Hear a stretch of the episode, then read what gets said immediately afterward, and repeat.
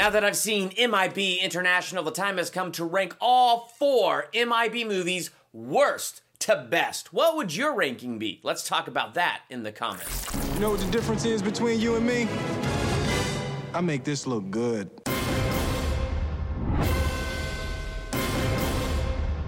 Welcome to Durbania. I'm Durbin, and this is my ranking of the MIB franchise worst to best. Because now, as a responsible movie review YouTuber, since I've seen all four of these movies, it is now time to dive in and rank them.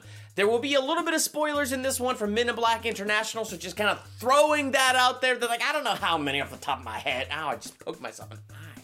I don't know how many off the top of my head. I just know I'm not gonna really hold back, because, you know, we're gonna rank these movies. So bear that in mind. So diving in, how would you rank these movies? Number four, Men in Black 2. This one was just super easy. It was really easy to place this one in the worst place position. Now, you go back and you check out my review, I gave it a C plus, which means to me it's average. So it's still entertaining. And the most positive bright spots of this movie, once again, are the heart and soul of this trilogy, which is the Agent K, Agent J relationship. Tommy Lee Jones with that calm, cool demeanor. And no matter what he says or how outrageous it is, he just has that straight face the entire time. And he's just so good at that. And Will Smith plays off that so well. Like those two really do play off each other so well. Their dynamic is the heart and soul. So everything that came out of their dynamic to me was pretty much gold. I mean, at the very beginning, when K has no memory of anything and Jay has to reintroduce him to the world, that was a cool, fresh take on things. I mean,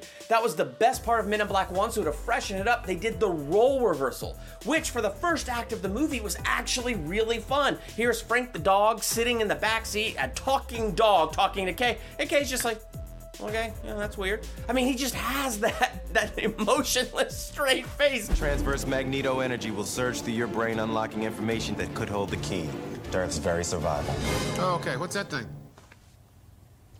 The deneuralizer. Like all of that was so fantastic. So my biggest negative though with all of that is they should have had K without his memory throughout the entire film.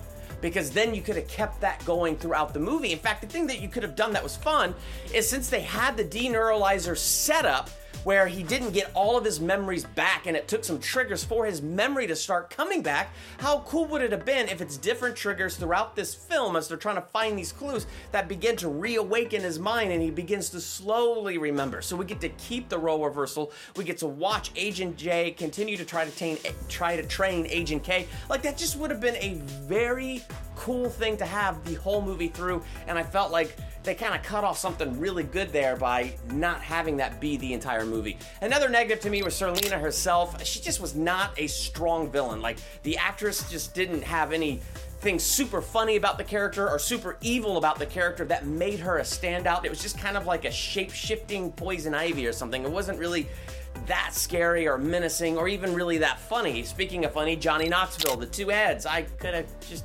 cared less. That character actually did kind of irritate me. The other thing that's kind of sad about is you have this character Laura, played by Rosario Dawson, and when she cries, it rains. So her emotions affect the weather. And we only see that happen once. And Agent K drops this line about how she knows things before they happen. Where's the evidence of that in the movie? And it gets strongly indicated Agent K is her biological father. And so we don't really play with the emotion of that too much, nor do we dive into these powers that she seems to have. We don't really see her emotions change the weather that much. And so things like that were kind of disappointing. Plus, like I said in my review, there's some pretty cartoony moments. Hello?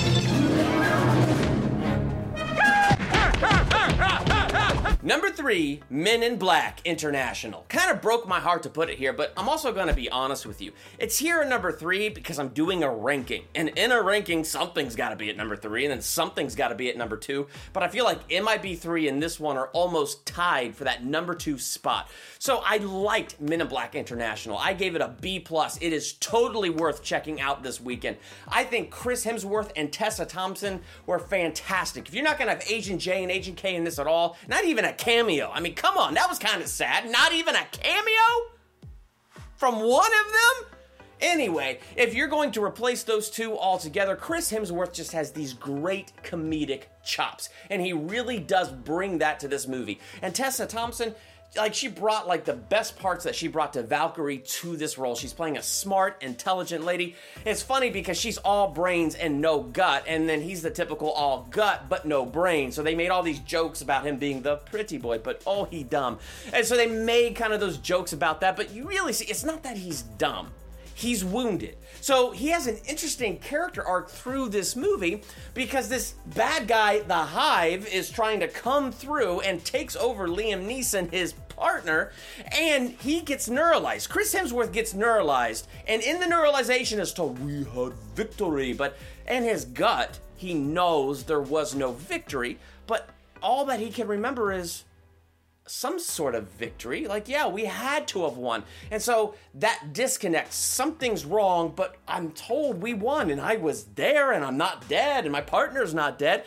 And so it's kind of interesting because it makes him kind of a broken shell of a man. And so when you bring in Agent M with Agent H, her intelligence and her energy, it kind of revives him a little bit. It kind of revitalizes that energy that he even had for this job and it begins to uncover things. And so it's kind of interesting to watch his character journey as he kind of starts broken, kind of this broken shell, and gets stronger as the movie goes on. And so, like, those two had a great chemistry. Inserting Pawny into this movie, that was just fantastic. So, good villain, great characters. I think they did a really good job with this movie. It was funny, it was good. I think it's worth checking out. Coming in at number two, Men in Black 3. Why does this get the edge? If they're almost even, I gave both of these movies B pluses. This one gets the edge because of Thanos the Tesseract, or your brother's head. My granddaddy always said, if you got a problem that you can't solve, helps to get out of your head. Pie, it's good. Okay, we had Thor in the last one, and he was fantastic. Now we got Thanos in this one, and it's because of him that I think this one is gonna get the slight edge. And the real reason, like, I think because of him, it gets the slight edge is because when you get to that scene at the very end of Men in Black 3, where Agent J's father is killed, and Agent J watched his father die, realized it was his father when he saw the little kid holding the watch that was his daddy's watch that was given to him, and then Agent K taking care of him. Is he gonna be back? Yeah. Hmm it adds a depth of emotion to their relationship. Doesn't really retcon or mess up the mythology from the first movie at all. In fact, you go back and rewatch the first movie, it adds to that relationship where it's not just that he chased down that cephalopoid on foot. It was that Agent K has been watching him and now the time is right to fold this guy in. So it's kind of interesting when you watch it with that mindset, knowing how things unfolded with this time travel movie. Plus, I thought the way they handled time travel was just fun. So the end made me tear up a little bit. Josh Brolin was the perfect version of young Agent K, like I said in my review. How do you know my name? Yeah, it looks a little bit like he's imitating Agent K because you got to. He's Agent K. He is Tommy Lee Jones, but younger. But at the same time, it doesn't feel like it's an imitation because he takes that role and he makes it his. So everything he's done, everything he does, it feels organic and it feels natural and it's freaking hysterical. The exact same straight faced, dry humor playing off of Will Smith's great big humor. It worked, and it was fantastic what they did with this movie. Number one, Men in Black. Of course, this is number one. It's the film that started everything. And not only is it the film that started everything, it's hard to beat an origin story, especially for this type of film or for this type of franchise.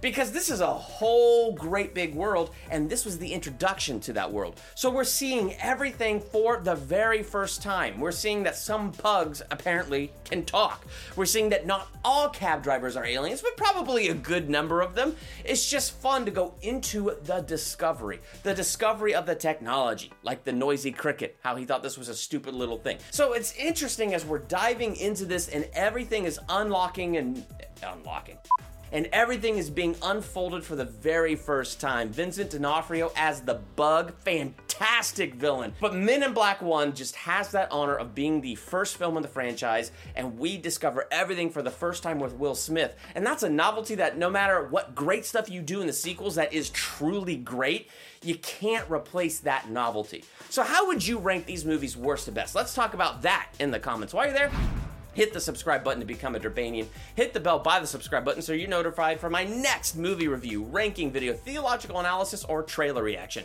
I'm Durbin. Thanks for checking out Durbania.